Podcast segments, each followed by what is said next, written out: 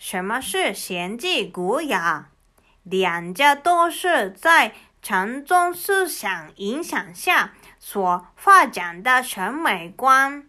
闲静意味着遵从孤独感及孤立的一种朴实娴静之美。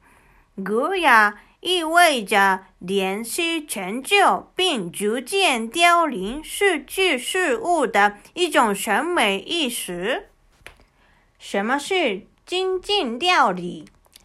精进料理就是和尚们的传统素斋，主要以蔬菜为主，蛋白质靠豆类和豆制品来弥补。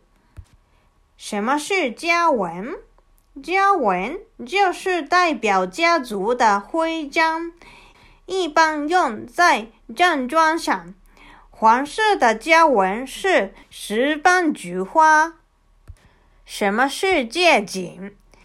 借景就是巧借景观，巧妙地设取树木和山等自然景观作为庭院风景的一部分。能告诉我什么是水墨画吗？镰仓时代。诞生于中国的水墨画和禅宗一起传入日本，后经由水墨画师的代表性人物学究所完善。